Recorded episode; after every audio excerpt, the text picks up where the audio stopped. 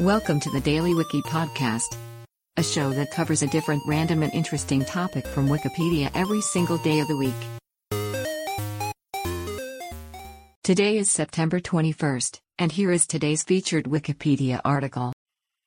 Banksia sceptrum, the scepter Banksia, is a plant that grows in Western Australia near the central west coast from Geraldton north through Kalbarri to Hamelin Pool, extending inland almost to Mullewa. It is generally a shrub up to 4 meters in diameter and 2 to 4 meters high, sometimes reaching 5 meters. First collected and grown by early settler James Drummond in Western Australia, it was described by Swiss botanist Carl Meissner in 1855. In nature, B. sceptrum grows in deep yellow or pale red sand in tall shrubland, commonly on dunes. It is killed in bushfires and regenerates by seed, the woody follicles opening with fire. B. sceptrum is one of the most striking yellow-flowered banksias, with tall bright flower spikes that are well displayed on the ends of branches. Flowering is in summer, mainly December and January, though flowers are occasionally seen at other times.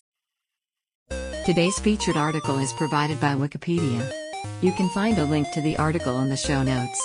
Help support the podcast by rating us on your favorite podcatcher, or support the show on Patreon by visiting bit.ly slash the Daily Wiki. Thanks, and tune in tomorrow for an all new episode of the Daily Wiki.